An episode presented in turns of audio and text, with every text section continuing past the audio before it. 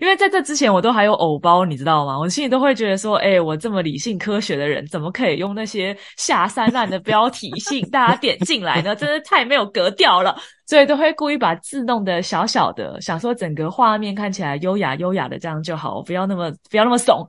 但事实是你不要那么怂的话，你是没有办法有点阅率的。这有些事情还是得向大众的口味屈服啦。欢迎来到开箱三十，边走边聊。我是喜欢旅行的松鼠，我是走过半个地球的工程师乌龙，我是热血创业家阿长。我们想跟大家聊聊求学、毕业、工作到结婚生子，曾经的理想开始实践了吗？前面过着二十岁的年轻人生活，后面紧接着要四十岁了，我们好像已经是大人了，各种酸甜苦辣。让我们一起开箱三十岁，边走边聊吧。今天这一集呢，我们又久违的又请到了我们的一个新的来宾。如果大家之前有听第九集的话呢，就知道我们有邀请到之前得过金曲奖的易硕来讲他在音乐路上的追梦历程。当时我们就觉得，哇，易硕真的是一个。从很小，可能国小吧，就对音乐很有兴趣，然后就一路这样走，做着自己喜欢的音乐，然后就一路得了金曲奖，是那种全职投入追寻自己人生的热情使命的这样的一条职涯道路。那我们今天的来宾呢，我们请到了也是非常有名的一位网红阿奇博士。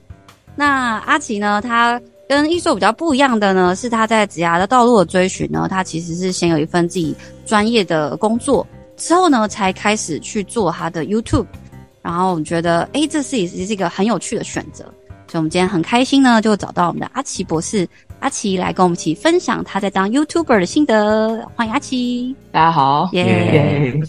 好哦，那基本上就是，如果大家就是有买过锅子的话，应该就会搜寻一些关键字，就很容易看到阿奇在介绍锅子的影片。郭博士阿奇，郭博士，有一阵子我的确蛮怀疑我到底都在干嘛的。那个作为一个不常看到阿奇博士的那个小网民，我想问一下，阿奇博士是真的是博士吗？我真的是博士，我是 Michigan 大学 Chemical Engineering 化学工程的。天哪，对，我真的是博士。好，我觉得这边其实我可以分享分享个小故事。我其实本来做网红的时候没有想要加阿奇博士，我的那时候的一开始叫阿奇，但是。后来我就发现有些人的心态有点微妙，就是明明他 Google 只要用一分钟就可以查到的事情，他会跟你辩论很久。但是当把我的名称改成阿奇博士之后，他就比较不会去质疑。所以我其实不太喜欢听人家叫我阿奇博士，因为我工作的地方人人都是博士，被叫博士总觉得有点怪怪的。但是这个 title 有的时候还是有点有，蛮有用的。好，一下全部称阿奇。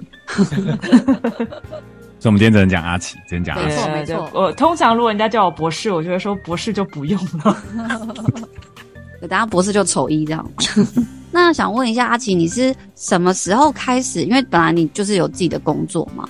然后，那你是什么时候开始，就是想要录影片，开始去上传这样子？我工作。不到一年吧，我其实就觉得我前一个工作蛮没有什么发展性。我不会说它是一个不好的工作，因为我薪水很好，然后工时我是满意的。就是整一个工作来讲，我觉得我前一份工作非常好，但它就没有什么挑战性。所以那时候就想着说要来做个副业这样。那当然也可以选择换工作了，可是当时因为一些个人的因素，就是换工作不是一个选项，所以就想说，既然必须待在这个工作上，那工作上也没什么好值得努力的，不如就来想做个副业吧。那因为我很擅长做饭嘛，所以那时候是有想过要不要弄吃的。可是弄吃的你要投入非常大的成本啊，然后每天要花非常多时间，就是亏钱的机会其实是蛮大的，所以就觉得好像没有这个勇气，没有这个勇气烧这么多钱，所以那时候就在想是不是当网红。那刚好我又有好几个朋友。就跟我说我很适合当网红，因为我的口才很好，总是可以把一件事情讲得很清楚，而且特别擅长推销东西。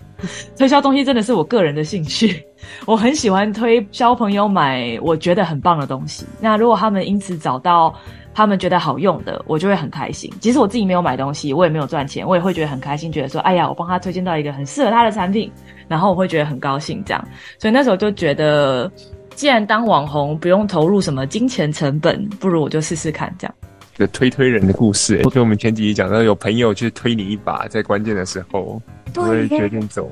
对啊，对，我觉得朋友推那一把，其实的确差蛮多的，因为很多时候你就是会一直想，但当有人跟你讲说“我真的觉得你可以”的时候，你可能就会踏出第一步了。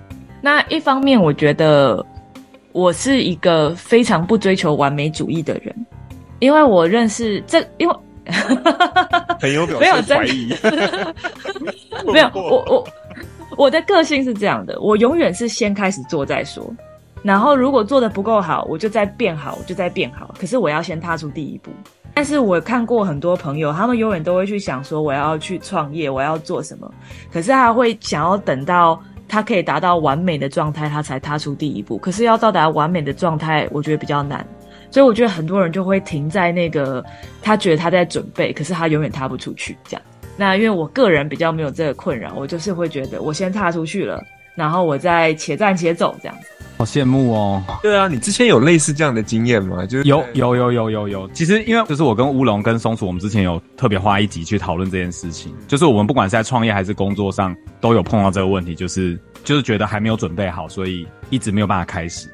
对，而且会拖很久哦。它是这种三年五年哦，不是不是那种一两个月、三五个月这样子。我觉得当然也有人是他可以做好万全的准备才出发，那这样他的成功率会比较高。可是我觉得有很多人就是在他准备的这个过程中，踏出去的时机就错过了。比方，我觉得网红也是一个嘛，就是你如果早五年出来做，早十年出来做哦，那个成功率跟现在这个一片红海是完全不一样，对吧？所以就有些事情其实是是有点掌握时机的。我觉得完美主义也没有错啦。不过我最近读到一篇 paper 蛮有趣的，它的确就是在讲说完美主义是造成拖延症的主要因素之一，因为你就会永远想着我可以再精进一点再踏出去，可是你就永远都踏不出去这样子。但我个人自己的个性，我对自己的个性很清楚，是我永远是先出发了，然后我再慢慢修正航道这样子。你之前的经验吗？就是这种你先试了一步，然后但是是成功的经验，就是在网红这件事情之前，我先试了，然后有成功还是没成功？有成功，或者是没成功也可以，就是有一个且战且走，但至少是开心的经验。应该是有类似的经验，你才会决定，呃，在后面的行动都都采取这个方针。哎、欸，我觉得不是、欸，我觉得我完全只是一个不怕丢脸的人。哦，因为你这样问的时候，我想到的都是我踏出去之后失败的经验。我做过很失败的经验吗？想听想听。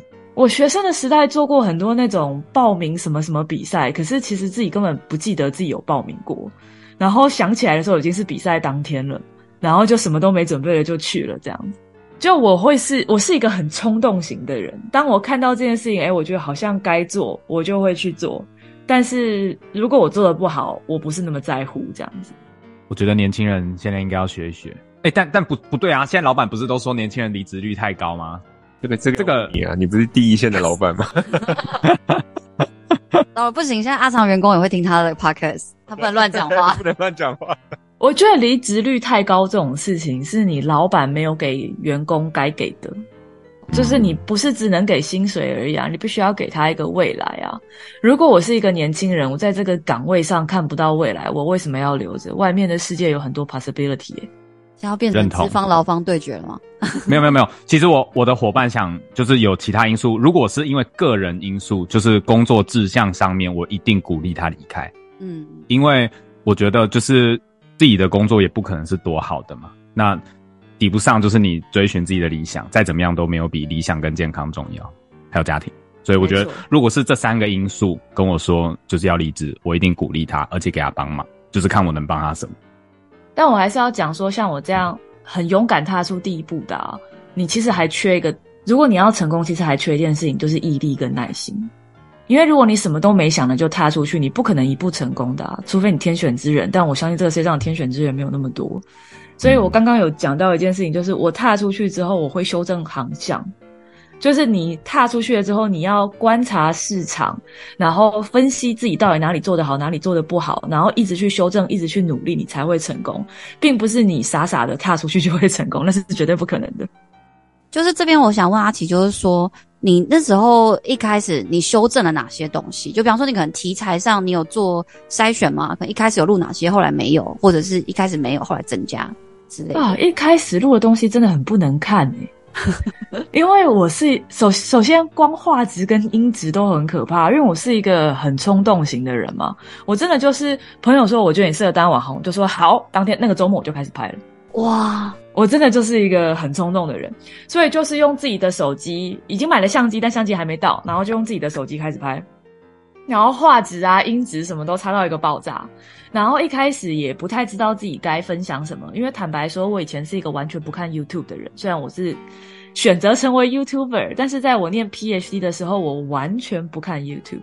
我觉得念 PhD 是一个很特殊的时期，你会觉得你花一个小时在娱乐上，你就玩一个小时毕业，因为 PhD 跟 PhD 跟学生有点不太一样，学生你只要通过了期末考，你就会毕业嘛。但是 PhD 是你必须要达到一定程度的成就，可是你什么时候会达到这个成就？哇，这个很难讲啊。所以你会有一种罪恶感。只要你躺下来休息，只要你停下来，你就会有一定程度的罪恶感。你会觉得我没有把我的精力都用在完成我的事业。我让我这样什么时候可以毕业？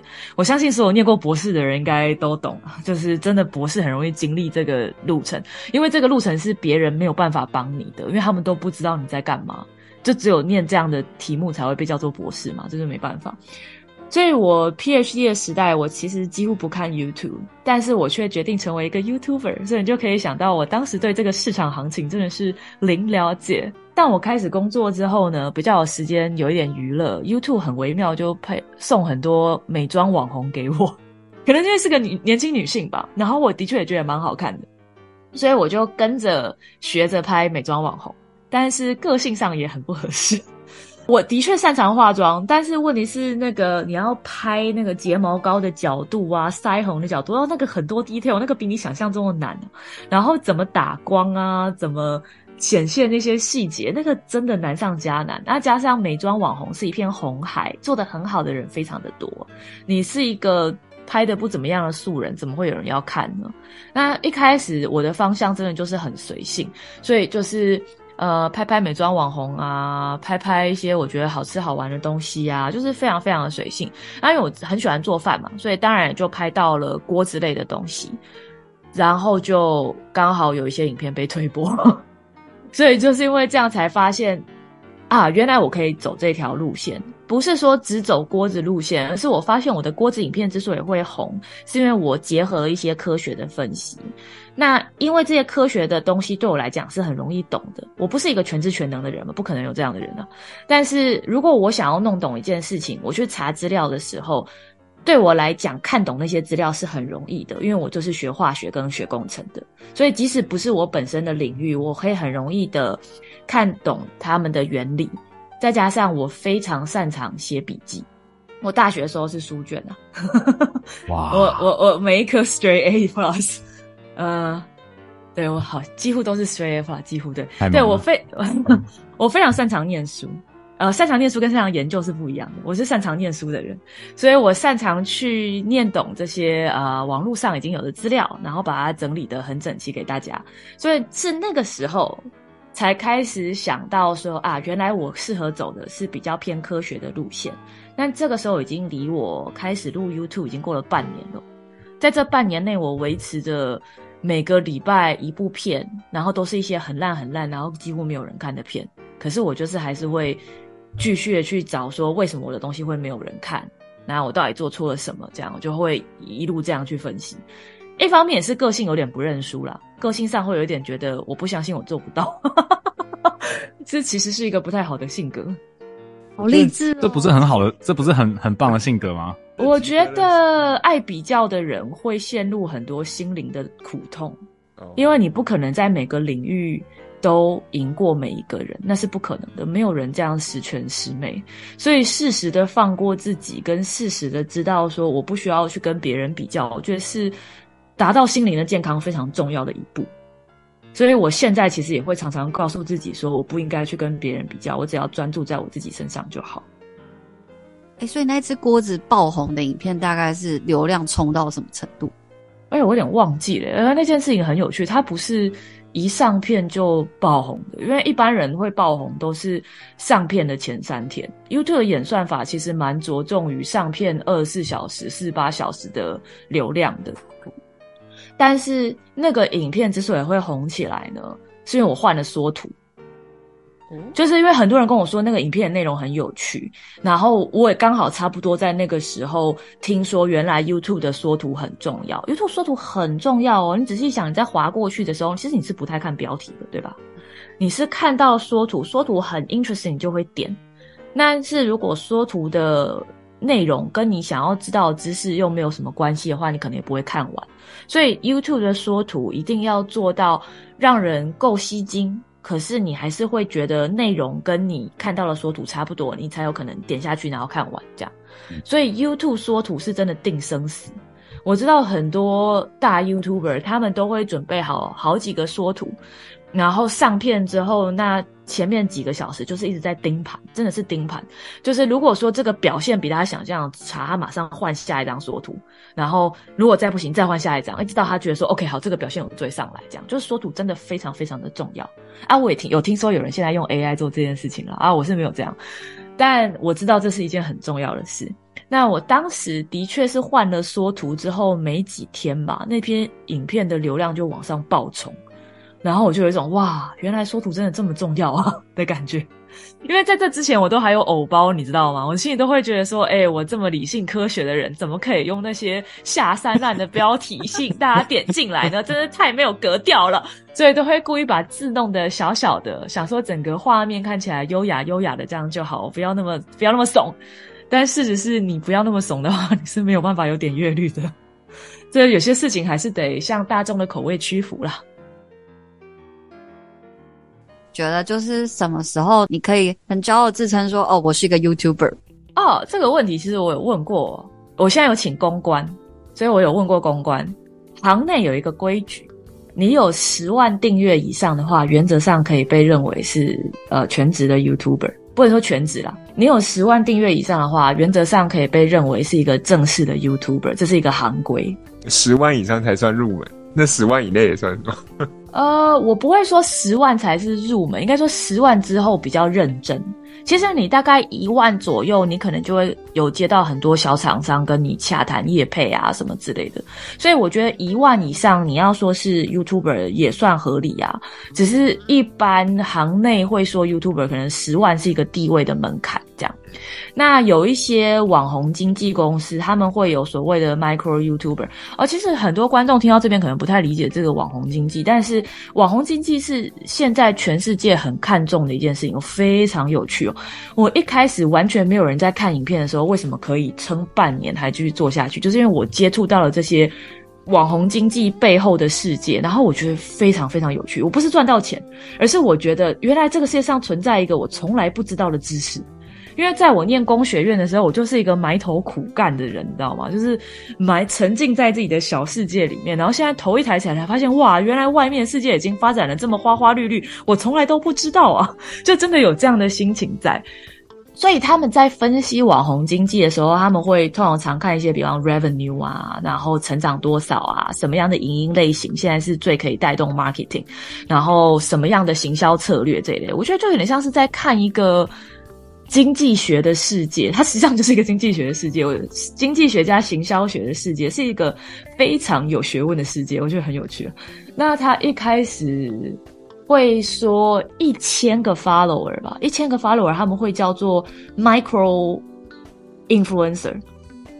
一千个 follower 会叫 micro influencer，然后可能五千个就会有再大一点的标题，所以每一个阶段他们都认同你是一个 influencer，只是对于不同订阅数、不同流量的 influencer 呢，每个公司可能会有一些不同的态度。这样，你大概是做到什么程度，你就觉得你会需要一个公关公司？啊、呃，我觉得与其说做到什么程度，不如说什么时候耐心耗尽。如果有看我频道的人，可能会知道我其实对厂商蛮凶的，因为我有正职，所以 YouTube 赚不赚钱对我来讲并不是那么重要。就是有钱当然很好，没有人不爱钱，I won't deny that. Everyone loves money。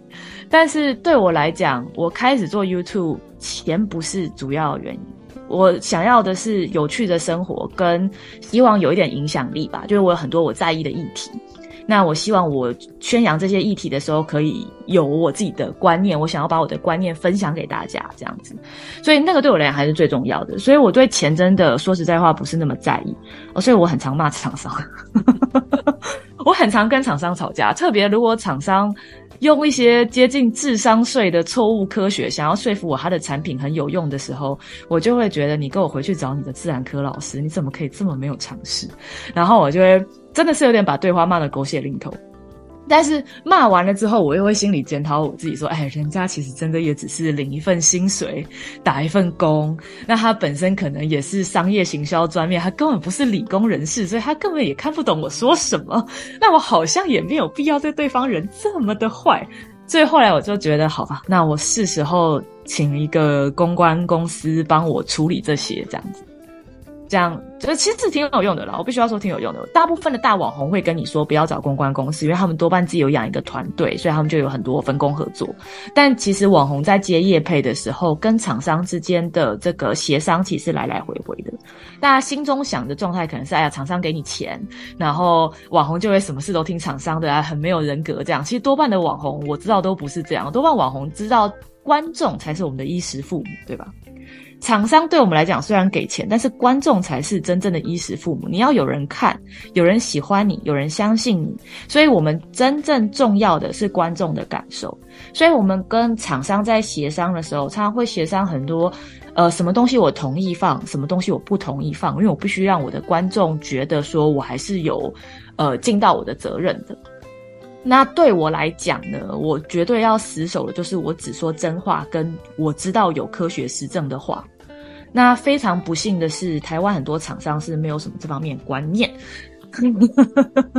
所以我就真的很容易跟厂商吵架。但是对厂商来讲，我我说我说说句公平的话啦，对厂商来讲呢，他会觉得我一样是十万给 A。A 很听我的话，怎么你这么挑三挑四的？他也都没有对我的广告词有意见，你为什么要对我有意见？所以就是厂商自己会觉得委屈，这样。我我用的词是委屈，因为他们通常不会放弃，但是他们就会有点委屈，这样。所以这就是为什么我觉得有个公关还是蛮有帮助的啦。对，就找公关来降低对厂商的伤害，这样。呃，我我觉得是有点这个意味，没错。那但后来觉得蛮方便的，因为公关对于市场的行情价当然是比我还了解。那而且谈合约有很多细项，其实非常的麻烦。大家如果知道那个中央眼球电视台之前关台的时候啊，视网膜去受访，他就有提到说，其实审核那些广告的合约什么是一件非常非常痛苦的事情。然后那不是他做自媒体一开始想做的事情，但是他不做那个他活不下去，所以最后他关台了。那我觉得他讲这段话，我非常的有所体会。我觉得如果我没有找一个专业的人去委托这些事情的话，我可能真的就会觉得那不如就不要做了，因为做 YouTube 很花很花时间嘛。你如果完全没有收入，是很难付出这么大量的心力的啦。我觉得不会有人愿意这么有热情。我坦白说是这样，但是。跟厂商谈业配又真的很痛苦，真的太痛苦了。特别看到一些智商税的发言的时候，我真的觉得我脑筋都要抽断了，真的没办法。你觉得理想的厂商应该是要怎么样？我觉得他要接受他的产品就是有优点跟缺点。我常跟厂商谈到破局，就是他的态度是：我的东西怎么可能有缺点？我就是这样的。我觉得这种的就是大概智力有问题才会有这种发言。产品有很多定位嘛，有些东西便宜但是很实惠，啊，有些东西做的完全非常的好用，但就是很贵啊。那它它是瞄准不同消费客群，每个人都有他喜欢的东西。所以我之前不是有讲吗？我喜欢做的事情是推荐我觉得适合的东西给你。那每个人适合的东西其实真的会不一样。我觉得好用，你不见得觉得好用。所以我最喜欢的事情就是很诚实的分析一个产品的优点跟缺点，然后分享给观众，让观众自己去做抉择。这样，那这个东西我可能有业配，可能没有业配，可是对我来讲没有差这样子。但有一些厂商他会讲一些智商税，就是完全假的科学宣称。然后有一些厂商没有办法接受说自己的产品有缺点，这种的厂商我就会真的说我们就不要合作。我发生过好几次都是。我片也拍了，影片也剪了，然后在最后跟厂商过稿的时候，厂商一直觉得他的东西就是没有问题，我就说那我觉得你很有问题，我们就不要再合作了。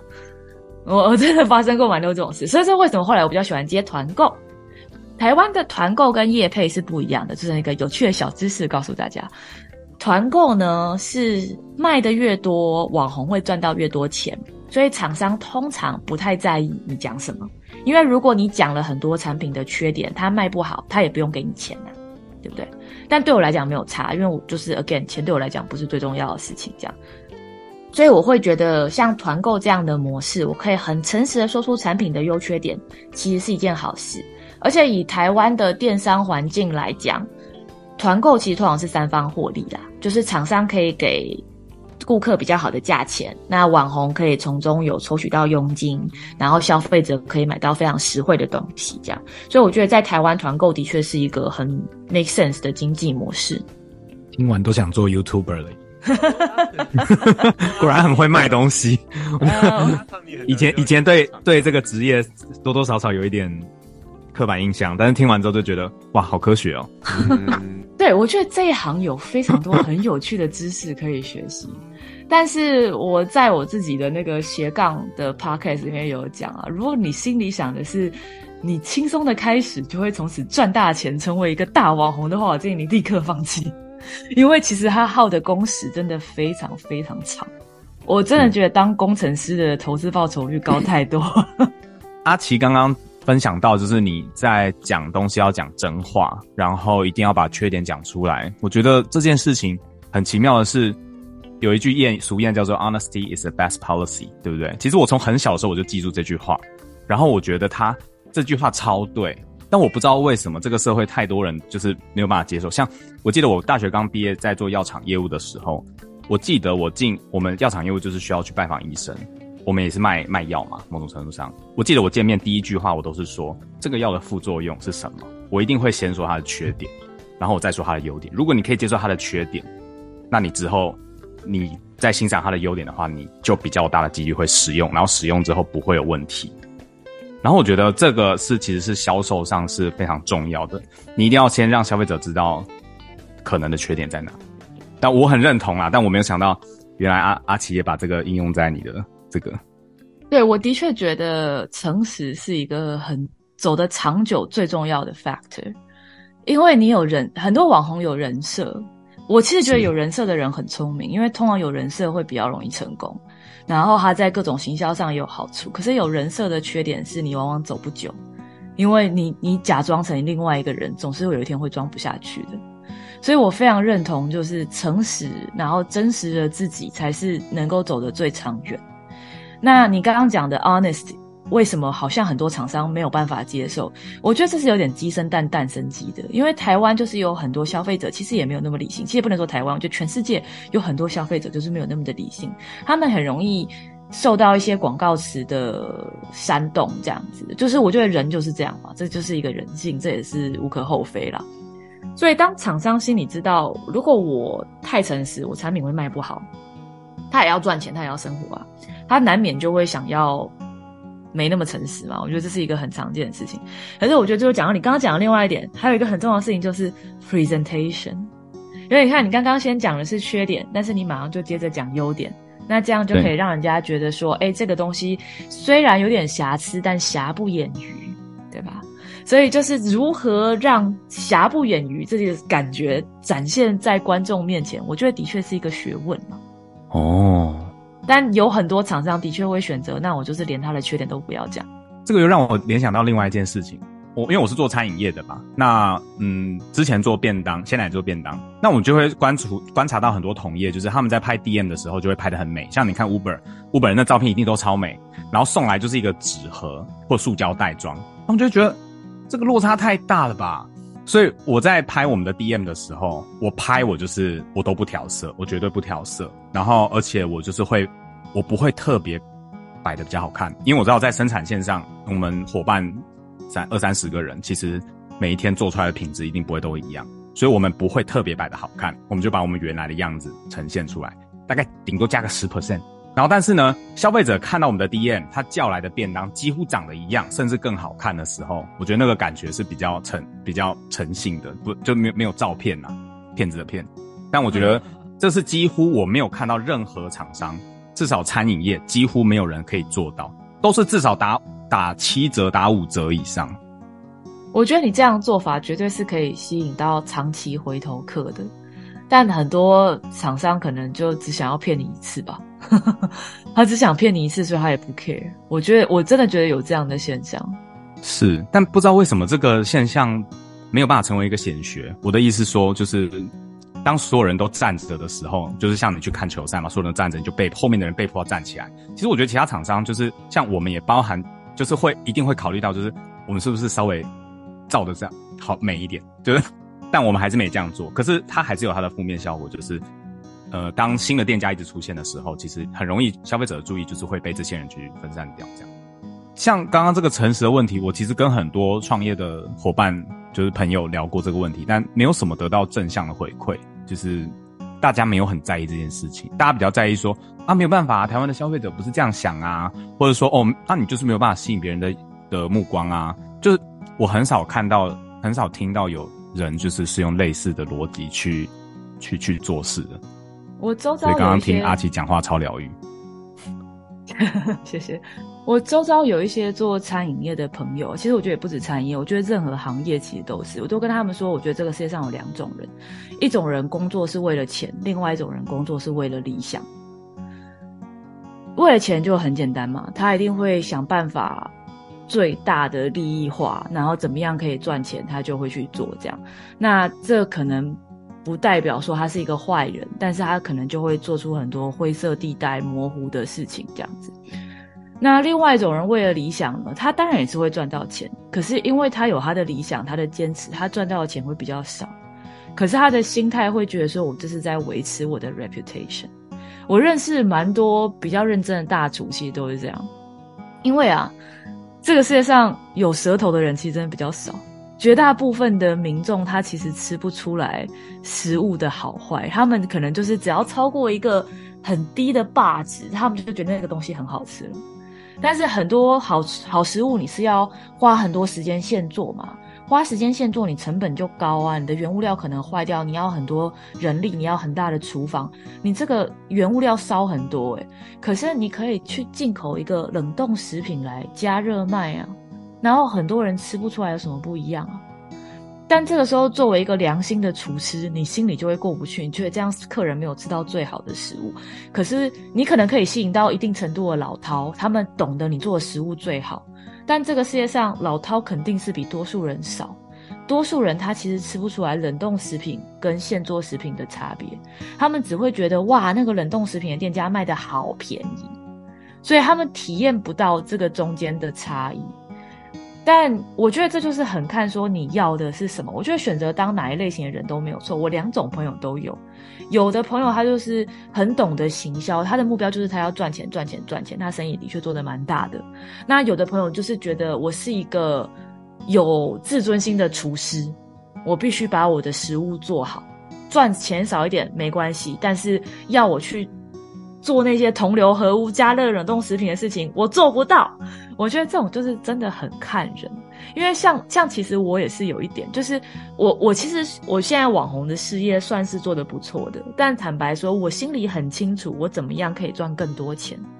比方我每个礼拜都会接到好几个保健食品的业配广告，我一个都没有接，因为我很不喜欢接保健品。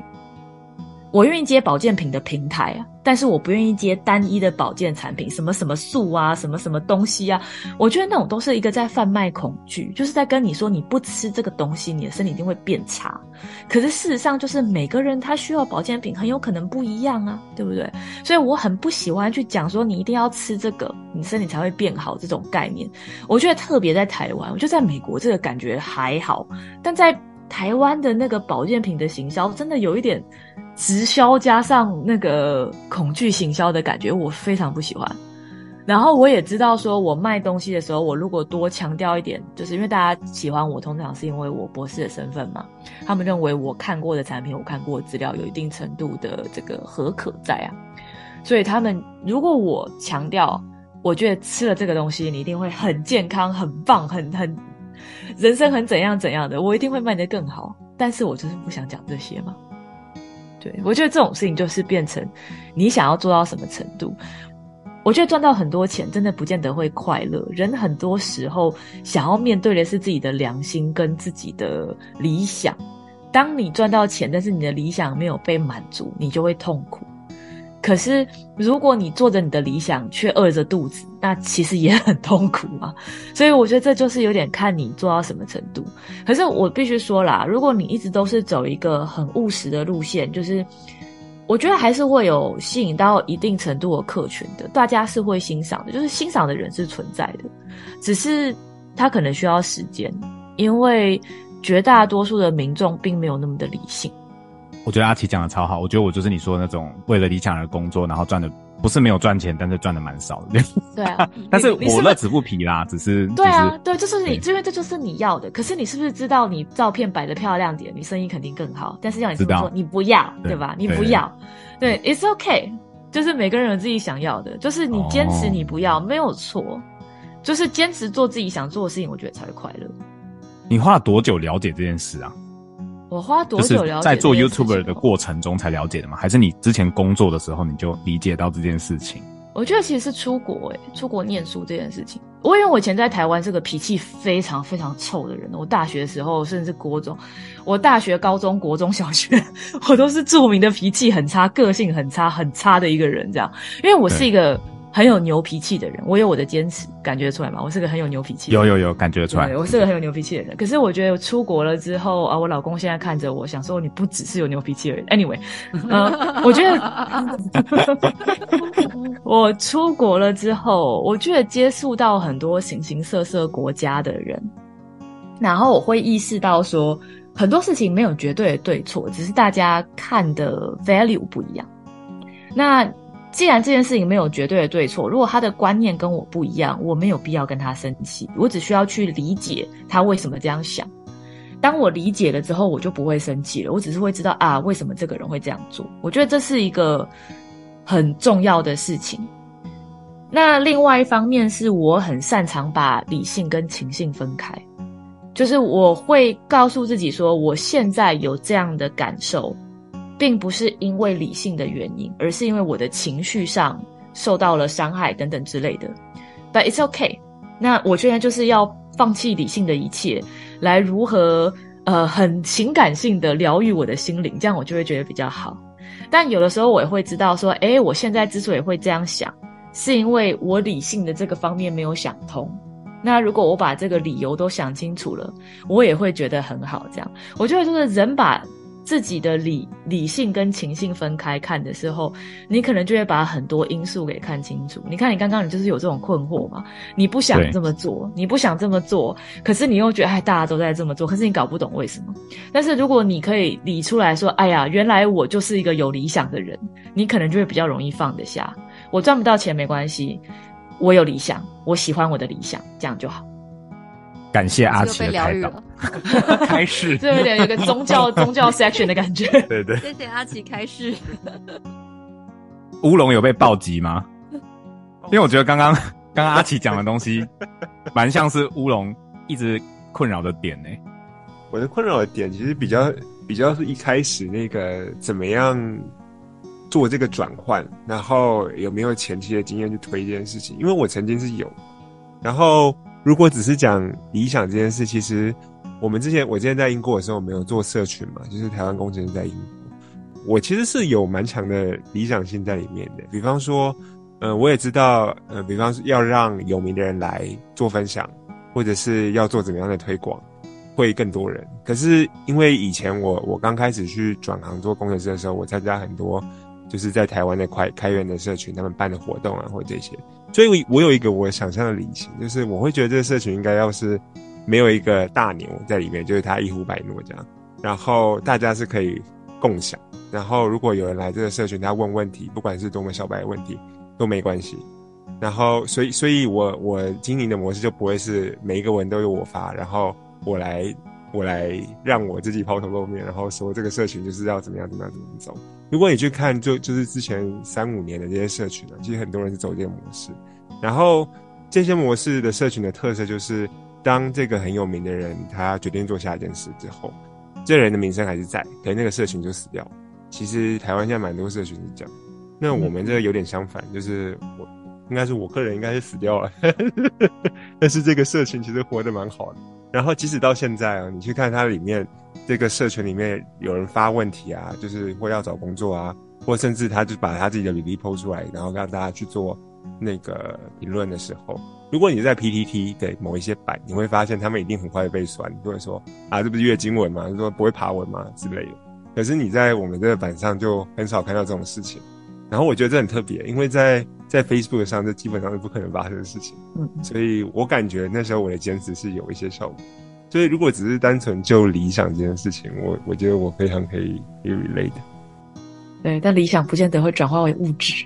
没错，所以若干年后，我就想说，诶，我花这些时间做这些事情，做什么呢？就是好像也没有导流，也也没有变现，那那我在干嘛？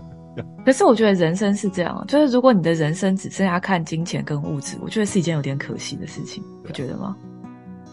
就当然也是有这样的人，嗯、可是如果你变成只能够看到这两个东西，我真的觉得有一点可怜。嗯、特别是如果你已经赚到很多，可是你还是觉得远远远不够的人，这样。当然是有那种生活条件比较不好，他真的求温饱比较困难。我觉得这样的人就是只求温饱是一件非常非常非常合理的事情。可是我觉得我自己看到很多人啊，都是他的收入远超过温饱，你早就可以开始做一些对这个社会、对这个世界比较有意义的事情了。可是他想着的就会是积积累他自己的资产。我自己觉得这样的人是比较贫困的。但是我老公从来不同意这个论点，他觉得有钱就是要真的有钱这样子。可是我个人追求的，呃，可能更接近精精神世界的富足这样。我觉得这其实跟所处的环境也有影响。像我一开始跟阿长开始做这件事情的时候，也是我觉得阿长其实给我蛮多启发的嘛，就是包含创业的时候，你从哪一个点就可以开始，或者是你想要坚持你想要做的事情的话，你可以做哪些牺牲或取舍。可是像我像我我举例，就是像我调来美国之前，我大概是两年前来美国，我没有特别觉得我钱不够啊，或者是要累积更多资产啊，或什么。可是老实说，在戏谷不用太久，大概三个月半年，你就会觉得啊，你领几十万美金还是好穷啊。就是你看，大家都讲这个笑话。矽谷人就是很喜欢一直讲这些啊，他就会讲说，我好穷，我活不下去了，我年薪只有五十万美金，我真的好可怜哦。但是我有听，我有听阿奇的那个 podcast，他就有讲三十万、五十万美金，对不对？对啊，第二集对啊，我们都有听，我们都有听。哎，这种人真的很多了，这种人真的很多。我可以理解他们有烦恼，但是我真的觉得可以选择不要有烦恼。对，可是可是我觉得很特别，是因为我来之前我就知道可能会有这种事情，我有感觉，而且我是有意识的。但即使是这样，去了之后，你还是会陷入这个框架里头。哎呀，人毕竟不是那么理性的动物嘛。我可以跟你讲，我是一个非常不懂名牌包的人，就是我一直不懂，就为什么要花那么多钱在一个包包上面，特别是我几乎不背包包，然后我觉得非常的蠢。但我之前去参加了一个医师的聚会，然后每个医师拿的都是 Chanel、YSL、Gucci，我突然之间那个同才压力真的有上来，你知道吗？就是我这么的不喜欢名牌包，我就突然之间有种我好格格不入啊的心情，然后就会觉得说我是不是。是真的该买一个名牌包，显现我也不是买不起啊。但是我觉得这个就是很不理性的一个想法吧。就是我还是希望我可以随时告诉自己，我真的不需要那个东西。那最后有买吗？没啊。哦，阿奇是理性的，理性战胜了。嗯，理性战胜，我觉得还是不需要。对，刚刚其实乌龙有提到，就是有时候做一些事会需要一些牺牲。那阿奇，你在做就是同时。做两份，你有正职嘛？然后还有你的就是 YouTuber 的身份，就是你觉得这两个工作之间的话，你会觉得有遇到哪些问题吗？或是你觉得你做了哪些牺牲？嗯，这在我自己的 Podcast 有讲，就是很多人都会觉得说，你斜杠的时候，你是两份工作都做得很好，可是事实面是两份工作都做不好。因为人的一天就是只有二十四小时啊，上天是非常公平的，不管你多有钱多穷，人的一天就是只有二十四小时，这是全世界最公平的一件事。那如果你把你的二十四小时分给了两份工作，你每份工作分到的时间当然就少了嘛。那当然这很看说你这。分配在工作上的时间，你拿来做什么？如果你是一个被惯老板控制，你就是只能拿来做一些打杂的事情，对于你自己的未来进修是没有帮助的。那这样我会觉得你少放一点时间也好啦，就是不用这样惯老板了。可是以我自己来讲的话，如果我只做工程师这份工作，我完全可以在下班之后去进修一些工程师的知识啊。我现在做的事情其实是也是跟软体比较相关嘛，所以我完全可以去学最新的这些演算法啊，然后增进自己的实力啊，或者是上上 MBA 课程，然后准备要升主管啊，就是我有很多事情可以努力的。或者是说我今天是一个全职 YouTuber 的话，我就会更有时间去做更多的企划啊，然后把很多东西变得更精致啊。所以，因为我有两份工作，我没有办法全职投入在两份上面，不可能的。所以我就必须要牺牲，就是有很多事情我知道我可以做，很多事情我知道我做了之后，我的事业会更往上一层楼，但是我没有办法，因为我没有时间了，所以我就必须要舍弃。然后再来就是，你一定会必须要舍弃你私人的时间了。毕竟你已经你已经做两份工作了，所以你私人时间当然会减少。像我最近跟松鼠还有乌龙就有在聊这件事情啊，就是我现在的旅游已经从以前那种很精实的旅游，变成了只想要找一个地方躺着一动都不动，因为我真的平常太累了，我很少真的周末有办法完好的休息，这样常常都会觉得，哎呀哎呀，终于把这个工作也做完了，礼拜一又到了，该上工程师的班了。就是会很累，其实真的是会蛮累的。这样会不会想要很累的时候就减少一些上片的频率之类的？哎，这就是我觉得我有病的地方。其实我一个礼拜要上几部片，完全是我决定的嘛，我根本不需要把自己压得这么的累啊。但是我就是一个给自己开出的目标不达成就会觉得浑身不舒服，晚上睡不着的人，所以我就会忍不住的还是把该做的事情做完，这样。就是我是一个永远都会看到我什么地方还没做好，我可以再做一点、再多一点、再多一点的人，这样。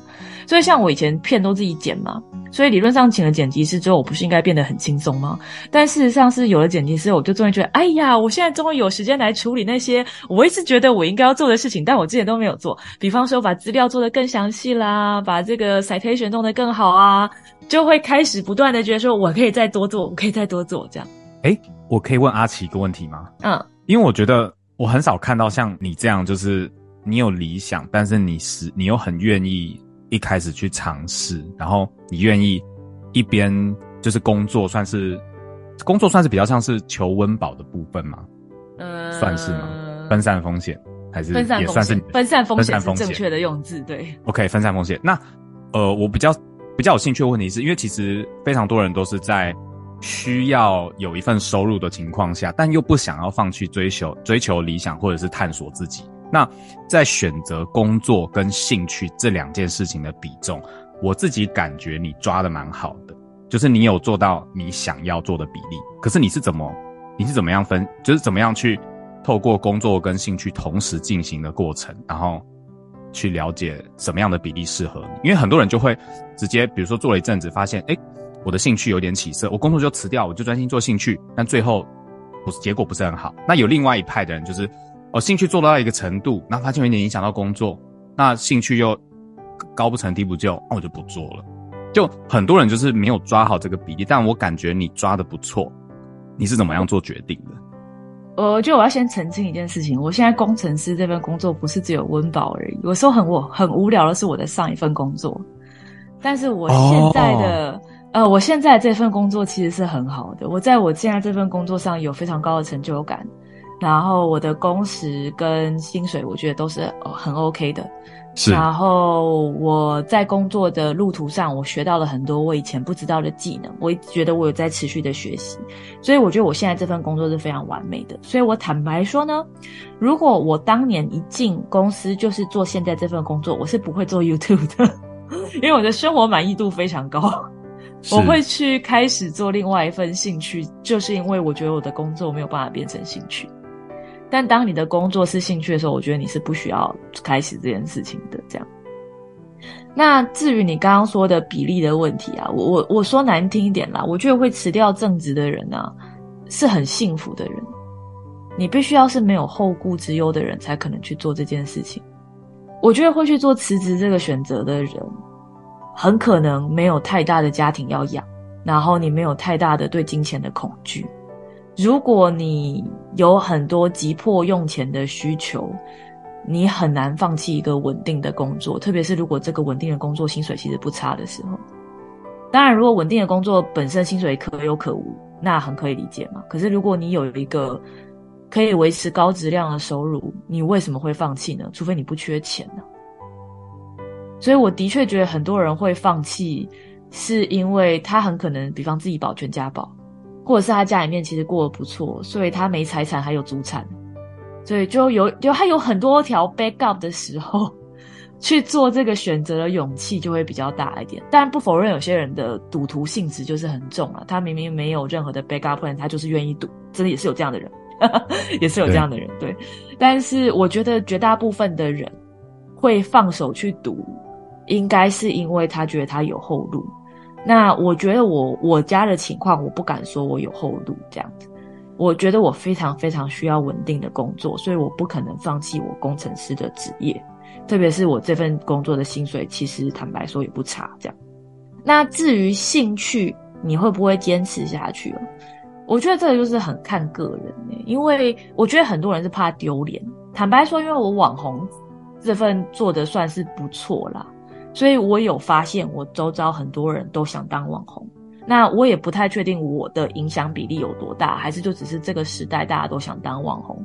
但事实面就是很多人会来问我，很多人会来问我当网红的诀窍。可是我觉得很多人来问我的时候，他们的心态其实就是想要很简单的变得很出名，或是想要很简单的赚很多钱。就是他不是单纯的以兴趣去支撑这件事情，他就只是觉得这件事情可以很简单，对吧？我只要像你一样随便拍拍影片，我就会开始赚钱，我就会变红，对吧？Which is totally not true。当网红真的 PhD 啊，我觉得跟学位，我觉得跟学位真的没有关系了。但就是你，就做任何一件事情，你要成功，我觉得只有两种。一种是你真的超级有天赋，你随便做大家都觉得哇惊为天人，但我相信这样的人很少，所以绝大部分人是另外一种，就是你要持续的努力，而且你要是一个懂得修正方向的努力，你不能只埋头做你自己的事情啊，你如果只做着没有人在意的事情，你做多少年也是很难成功的啊。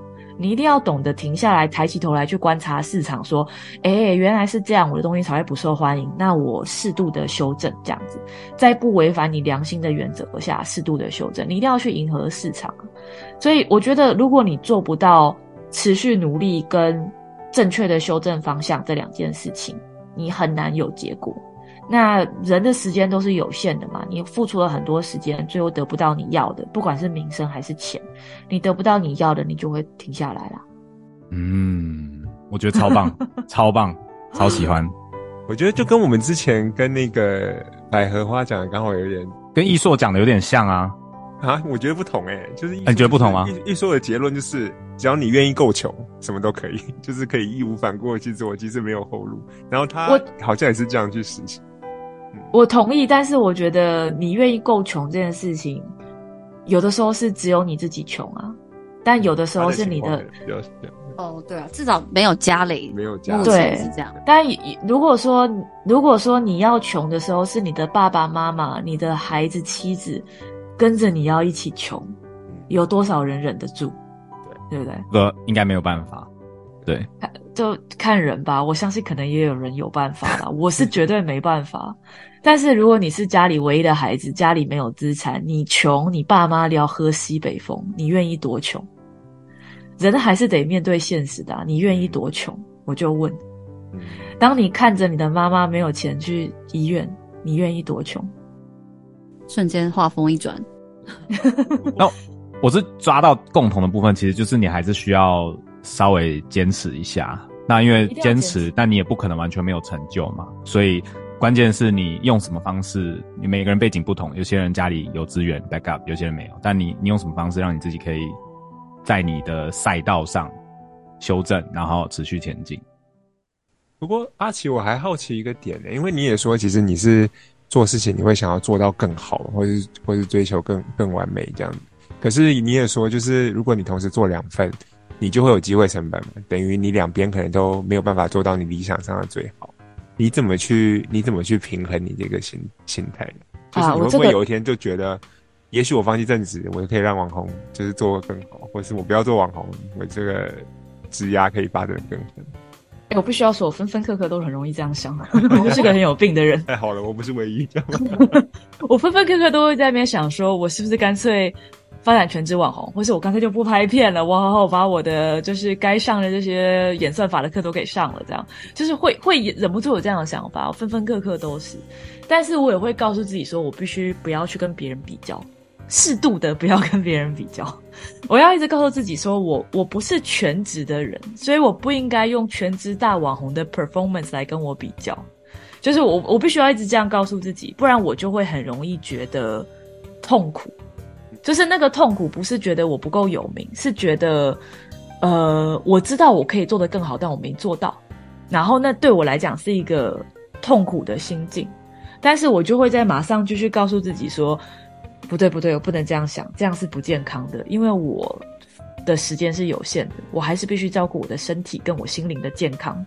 我不能够把自己逼得那么紧，就是适度的休息是人生必须的事情。这样，呃，然后另外一个就是我人生其实追求的是 efficiency 啊，就是如何用最少的时间达到最大的效果，对我来讲是一生追求的课题。这样，所以你会觉得我两份都做得不错，是因为我觉得我去。着重在我花最少时间就可以做到的事情上，有些东西可能是我知道，哎、我可以做得更好，但是这个太花时间了，那我就必须舍弃。我必须很理性的告诉自己这件事情，这样事情才会运作的快。这样。那，毕竟你除了就是在正职跟 YouTuber 这两份之间有时候会有拉扯以外，你觉得你在当这个 YouTuber 的过程中，有遇过说哪一些？因为坦白说，你刚刚说你分分秒秒想要放弃，觉 得身为其中一个身份是粉丝的，我想说，什么 阿奇要退出了吗？就是你有没有就是收过什么，就是可能粉丝的留言让你很感动的，或是觉得哦，没想到这个影片可以造成什么样什么样的的回响的那种案例啊？这种温暖的故事，有两种类型的留言，我会非常非常高兴。一种类型是真正的专业人士。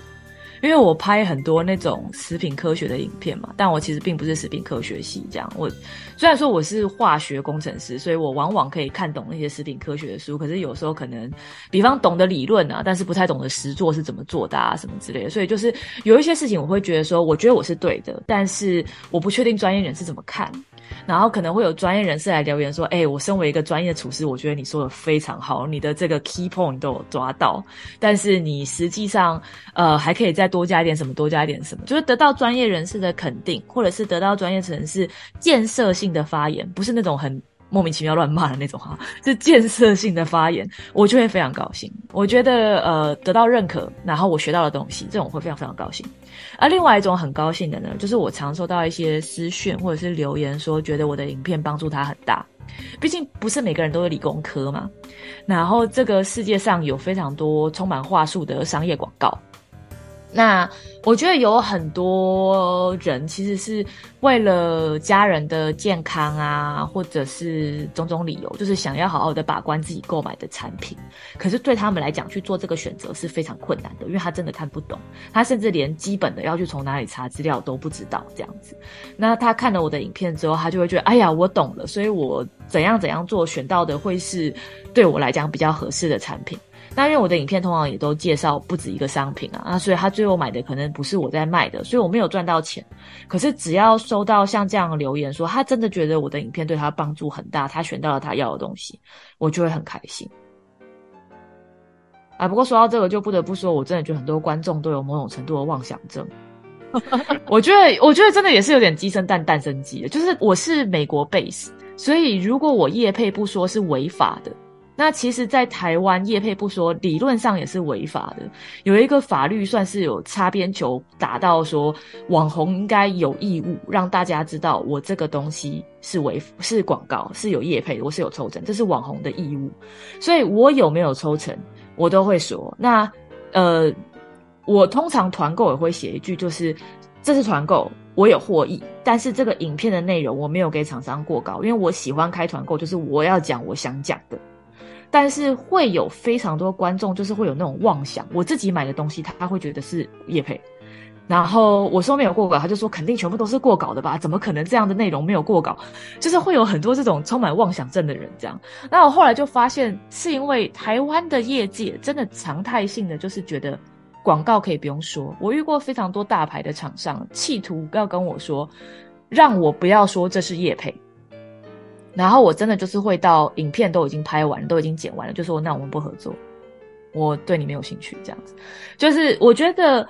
台湾这件事情已经到非常非常非常病态的程度，就是太多厂商把这件违法的事情当做习以为常的，他认为这样是 OK 的。我之前就有一次实在太生气了，然后我就是有发文，然后吸引了好几个我觉得算是蛮大的网红来我这边留言，就是说他们也都有类似的情境，然后他们其实很难过，就比方说。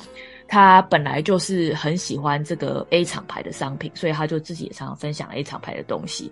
就 A 厂牌真的找上门来了，然后要跟他合作，然后他就说：“哎呀，那我这个必须要讲明是业配什么的。”然后 A 厂牌就说：“啊，讲明是业配，那我们就不合作了，什么之类的。”然后他就觉得有一种我以前这么喜欢你这个牌子，我真心诚意的跟你分享给粉丝，我也都没说，我也都没收钱，结果你居然因为我必须要。做一件合法的事情，就不愿意跟我合作，我就是有一种对厂商的信任完全失去了，你知道吗？可是我觉得这有的时候真的就是那个厂牌的公司架构的问题，可能他们公司的行销 team 就是有一些就是脑袋很有洞的人在把关，那底下的小员工就是没有办法。所以如果有任何那个厂商的大行销 team 那个有在听到的那个，可不可以就是 wait the fuck up，就是你们的脑袋可不可以不要那么有洞？我们可以合法一点吗？就是遵守法律是人的基本道德，OK？瞬间变成厂商呼吁时间，我真的觉得太多厂商脑袋有洞了。然后，而且以我自己的经验呢，我可以很诚挚的告诉你，我觉得这就是我刚刚会鼓励阿长说的。哦、我觉得，是是是对对，我觉得 keep 你的理想是一件没有问题的事情。也许你会找到你的路，因为我自己的感觉就是，我很诚实的讲一个产品的缺点，我很诚实的讲这个是业配，我东西不见得卖的不好，因为我觉得观众是感觉得出来那个诚实度。就是他们知道我说的是真心话，这样子，就多数的人啦，总是会有酸民，但多数的人是知道我说的是诚实话的，这样，所以我觉得就是呃，遵循自己的良心，还是可以找到适合的路的，这样。哇，值得给个拍，给个鼓励，给个拍手。真的变很很馋的时间，很馋意时间。刚一直很想要加各种特效，但是我们是就是声音档，没有办法做这件事情。那因为阿奇的现在 YouTube 也快要即将迈入四十万订阅了，哇，这很厉害。之后你你有想过，就是除了做影片，因为除了你可能挑战不同类型之外，你未来有想说可能到什么阶段，或者想要尝试什么样的挑战吗？我必须要说，我真的已经没有时间了，我真的真的已经没有时间了。我觉得我的时间已经真的全部用完了。呃，比方说，我其实知道很多平台，我应该要去进驻，然后包括说，现在很多人都是经营短影音嘛，啊，短影音有它的问题啦，但是，呃，短影音毕竟是一个不可忽视的趋势，就是有很多事情我都知道，我可以更加的投入，但是我真的没有时间了，所以就一样回到刚刚这个 efficiency 的问题，当我有很多想做的事情，可是我没有办法的时候，我必须要选择最高效率的那件事。但但是我也坦白说，就是这这个 strategy 不适用于每个人。有些人他可能比方上片的速度非常非常的慢，可是他是一击必中，因为他就是所有东西他花很多时间慢慢的凝聚，然后他每次出产就是一个非常非常好的作品。这样，那我个人比较适合 style 就是呃追求高效率。那我我可以问一个跟我们这个 podcast 有点关的问题吗？因为我们这个 podcast 叫做三十开箱三十嘛，其实，在我们大部分人三十到四十岁之间，都会面临很多现实上的考虑，就是我们可能会跟一个相爱的人结婚，然后有可能会有小孩，然后其实会有一些其他的生活上的选项。所以，你对现在你的生活，你算是满意度应该是很高的，对不对？对。那接下来呢，就是有其他计划吗？还是说，就是反正现在过得很很不错，那就是虽然很紧很忙。然后可是很开心，就继续这样过下去，然后看时间会怎么样安排。就是你你会特别去思考未来的事吗？就是可能三五年后会想要过怎么样的生活吗？我觉得人是必须要且战且走的耶，你必须要就是适时的修正说你现在需求是什么。而且我觉得很多事情是像你刚刚提到小孩嘛，很多事情有时候你真的必须要随缘，是就是。呃，有时候计划就是赶不上变化，这样，嗯，所以我觉得你可以有计划。我我一向是个非常有计划的人呢，我没有办法没有计划。但是我去计划很多事情的时候，我我个人会留很多 backup plan，就是如果 A 计划走不通，我就走 B 计划这样子。所以我我觉得就是可以去思考你未来的可能性。那你不可能每一条路都走嘛，我们的人生毕竟是只有一次，你只能选一条路。可是我会觉得说，你保留一个可能性是一件。就是没有坏处的事情了。然后另外一个是，我觉得其实选择什么样的人生都没有错。我觉得很多人会觉得说，你到了几岁就一定要生小孩，或是说你到了几岁就一定要成家立业。呃，我觉得这是看每个人的人生选择啦，就是没有固定的道路的 path。当然，我们人活在这个世界上，不是只有享乐而已，我们还有很多责任。特别是如果你家里面有人需要你帮助，有人需要你照顾，那如何扛起责任，但是保留自己的理想，我觉得其实才是更困难的事情。对于自己的规划，我觉得自己的规划有的时候赶不上人世间的变化。我把很多家人的事情看作是我有一天必须要面对的责任。我现在并没有想要立刻回去，但是有一天我必须要面对，对吧？这都是我们每个人都必须面对的人生课题。我觉得怎么做都没有错，但是必须要想到自己有一天要负责任。你的心态真的是太正面了。呃，我当然有我负面心态的时候，是是。可是我觉得我负面心态的时候，我会非常理性的去把自己这些正面心态的事情说出来。我不强迫我自己当下一定要接受的，我就是我刚刚讲的，你必须要把理性跟情绪分开。我理性面都知道我应该要做这些事情，但有的时候我会受不了，有的时候我就是真的需要当一个非常任性的人，让我休息一个晚上，我觉得那都是 OK 的。可是当我任性的休息了一个晚上，照顾了好了我的情绪之后，我就可以用理性面重新再出发。我真的太佩服了，我我任性的时候可能要休息一两年。哎，每个人有自己的步调了。我觉得阿奇给我们一个新的思路诶，因为其实我之前在想未来的时候，我都是想目标嘛，或者是如果不是呃三年目标，至少是一个方向。可是阿奇刚才讲的是，其实有时候也许你不需要想那么远的方向，且战且走，但重要的是这个理想，也就是你是透过坚持自己的理想去想，呃下一步是什么，而不是透过一个目标去引导你往下一步走。觉得这对我来讲是一个蛮有趣的思路。因为像阿奇是念到理工类的博士嘛，因为像我跟乌龙也算是念，我们是念科学，也是科学的，虽然我们只有念到大学。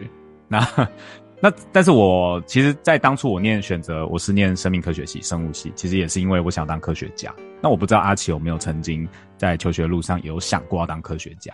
我曾经妄想过自己会成为一个很厉害的科学家，但我开始念博士之后就知道我不适合了。所以到现在，你你还是觉得你不适合吗？啊，做研究跟会念书是不一样的。哦，差别是什么？对啊，显示我也不会念书，也不会做研究。我觉得应该很少人知道怎么样算是会做研究，对不对？我觉得大概没有念过博士，不知道。我觉得念书其实相较简单，就是只要你呃懂得整理笔记，懂得看，懂得念，懂得读字，你就可以念书，然后你把它融会贯通，这样。可是做研究是你有点像是要很会创作，而且你的创作直觉要非常准确，就是你必须要有一个 sense 说，诶，如果我知道科学原理 A，那如果我加个 B 就会变成 C 啦。可是你知道这个直觉有可能是对的，可能是错的，然后它不会是一个你一天之内就可以验证的东西，所以你很有可能投注了半年，投注了两年，投注了五年，最后就是做不出来，对不对？那你有多少个五年可以浪费？所以就是他很需要一定程度的科学直觉，然后这个直觉有的时候跟这跟知识没有关系。然后另外一个是你要很会，我会说很会吹牛啦，就是呃，研究这件事情很妙的是啊，很多人可能以为是一个可以改变世界的大研究，可能就会得到很多人重视，可是其实不见得是这样的。很多学术界重视的事情啊。可能是几十年内都对于正常人完全没有帮助的事情。然后我是一个很务实的人，所以我往往想要 focus 在那些现在立刻马上就可以对社会有所改变、对世界有所改变的事情。可能那样的主题其实通常能够得到研究 impact 都很低啦。啊，当然这跟领域有关系，因为我是化学工程类的。如果你今天是呃软体工程类的，那就很不一样，因为软体就是可能能够求新求变。但是化学类的不是，因为化学类的呃需要改变世界的资本比较大，是，所以不太可能那么快的接受新的概念这样。然后我。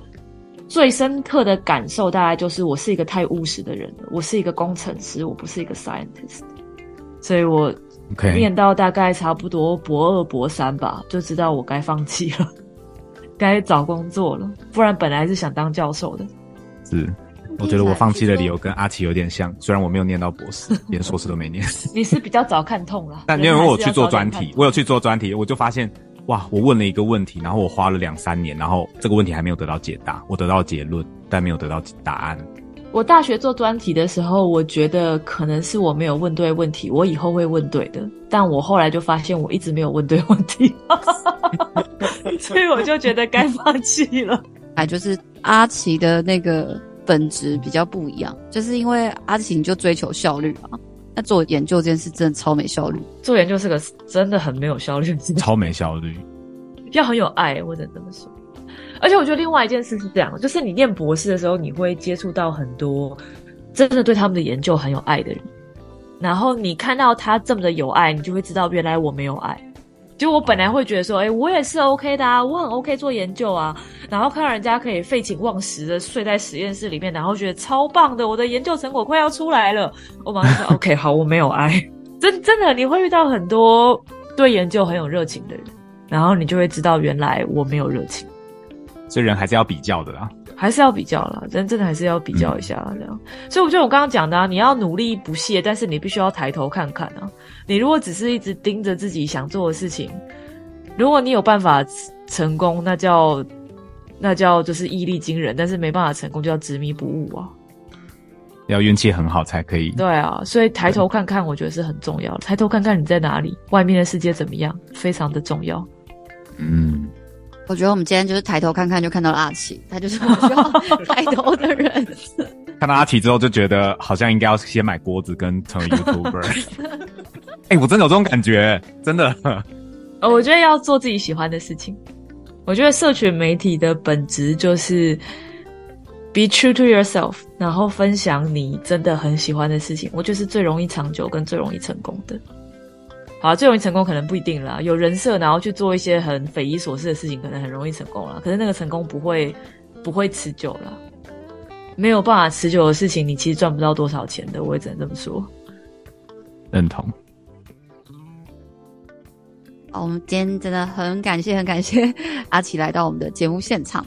然后我们今天都有一种，就是可能在不同的时刻都有一种被开示的感觉。就有点变得像宗教宣扬大会，对，心里被暴击。因为我觉得阿奇就是讲了很多，我觉得重点他不是一个很虚无的，怎么讲，就是那种理想性的宣言，而是阿奇很务实的讲了他很多实践的经验，就包含他很快踏出第一步，然后再努力修正他的航道，然后他可能一开始也就是从呃一般大家想象的美妆做起啊，可是之后就开始不断尝试，我觉得真的是。你周更，而且持续半年，这真的是相当不容易的事情。对，因为我们自己 podcast 也没有做到周更，所以我 非常的可以理解。对啊，而且而且还要就是舍弃就是私人的时间，然后来兼顾两份工作。然后我觉得真的是看你有没有办法从中得到乐趣。我当时是因为。哦，YouTube 的后台真的是做得非常好。YouTube 后台做非常多分析，然后他也给你很多就是新的创作者他觉得你应该要知道一下的事情。所以我一开始是因为觉得那个整个后台的数据太有趣了。我作为一个 PhD，觉得哦好有趣哦，像是在研究一个新专题一样。所以那半年对我来讲，其实我得到最大的快乐不是观众的回馈，真的就是在研究数据。哦，so interesting。我觉得。Podcast 有一个很大的缺点，就是你很难得到观众的反馈，就是什么样的段落会有很多人听，呃，什么样的主题真的会有很多人分享，就这些事情都是你不知道的时候，你就真的比较难修正航道。我说坦白话是这样。好，我希望听到这里的听众可以多留言给我们，我们真的很需要你，真的会有留言有差，有留言有差。同时也呼吁，就是阿奇博士哦，阿 啊，丑一丑一，阿奇他自己有一个 podcast 叫《奇葩人》吗？我发音有发对吗？奇葩人对，奇葩人对，大家也就是可以踊跃去留言，就是让我们的 podcast 有多一点 feedback。哎、欸，其实大家 podcast 留言我都会看，可是我不知道怎么回，是不是不能回啊？好像不行。对啊，真的这个互动真的是要改进。但他们可以去你的 IG 跟粉专找你吗？看大部分都是导流到另一个地，大部分都是什么？导流到另一个社群平台，让他们在这一集留言啊，或者是写信嘛，email 也是一个很传统的方式，比较常收到 IG 上的私讯。对，那我们是不是也来开一个 IG 好，方便大家？好像也没有人要传什么讯息给我。我们可以来自嗨一下，我们要跟阿奇努力学习。真的，真的，我们要踏出我们的第一步。没错，对，就是感谢阿奇跟我们分享。我觉得真的最大感悟就是，我觉得有就是要去修正航道，而且很坚持这件事情，然后而且在过程中也要去意识到自己的责任，就算是蛮深刻的体悟。但我其实有点想呼吁大家，就是我觉得三十岁的确是个很容易有所迷茫。跟迷惘的年纪啊，你就会觉得原来我一辈子就这样了吗？我是不是应该放弃努力了呢？我觉得啦，就是平平凡凡的过一生，其实也没有什么不好。就我觉得人有的时候真的不需要给自己太大的压力，不用想着说你一定要大名大大方。我觉得我认识很多人都是过着自己平凡而快乐的小日子，我觉得那样其实真的已经很好了，那样没有不好。就是追求大名大放，有的时候会让你很累，让你压力很大。它的 outcome 不见得都是好的，所以我会觉得大家选择适合自己的路就好，可以不用一定要追求太虚无缥缈的东西。感谢阿奇开始，再度圣光充满，感谢大家。乌龙再被暴击吗？可以直接不要虚无缥缈，直接就是锅子买一批这样。我真的觉得很多平凡的小幸福很棒哦。嗯，也希望就是我觉得阿奇在就是讲过程也一直提到说，找到自己开心的事情，理想是很重要的。对，希望就是在如果有听众也是在我们这个年纪，也可以逐渐找到让自己开心的事情，然后去追寻自己的理想。谢谢大家今天的收听。喜欢我们节目的话，欢迎到 Apple Podcast 给我们五星好评。如果有任何想法或想要讨论主题，也欢迎留言告诉我们，也许就会变成之后主题哦。我是松鼠，我是乌龙，我是阿长，我是阿奇，下次继续开箱闲聊。